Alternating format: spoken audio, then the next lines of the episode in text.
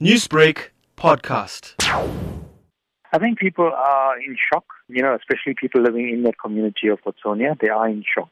When you're waking up on a Sunday morning to get WhatsApp messages and messages from neighbors, especially people that knew the couple, they were, they were quite shocked with regards to what has occurred.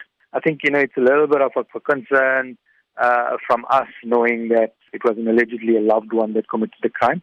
And, and moreover, that it come from a day after that, we've kind of had an open day at our victim support center at the South African Police Services in Tongaat. As the Community Policing Forum in Tongaat, what role did you play in the investigation?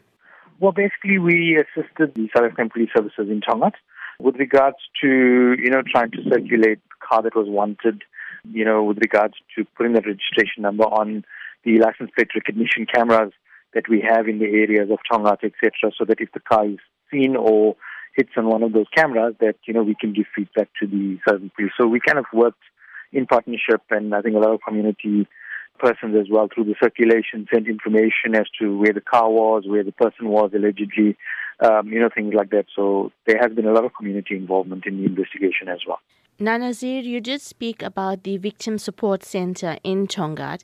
Do you believe gender based violence and crimes committed by an intimate partner is of concern in Tongaat?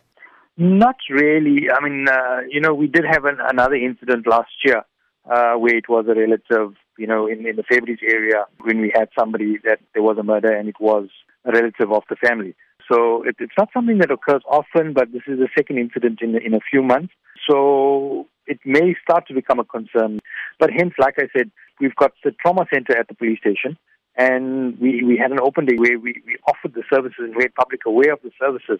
So, you know, if you've got an issue, domestic violence, child abuse, rape, whatever issue you may have, there is a support system and there is a place that you can go to where you can get help from.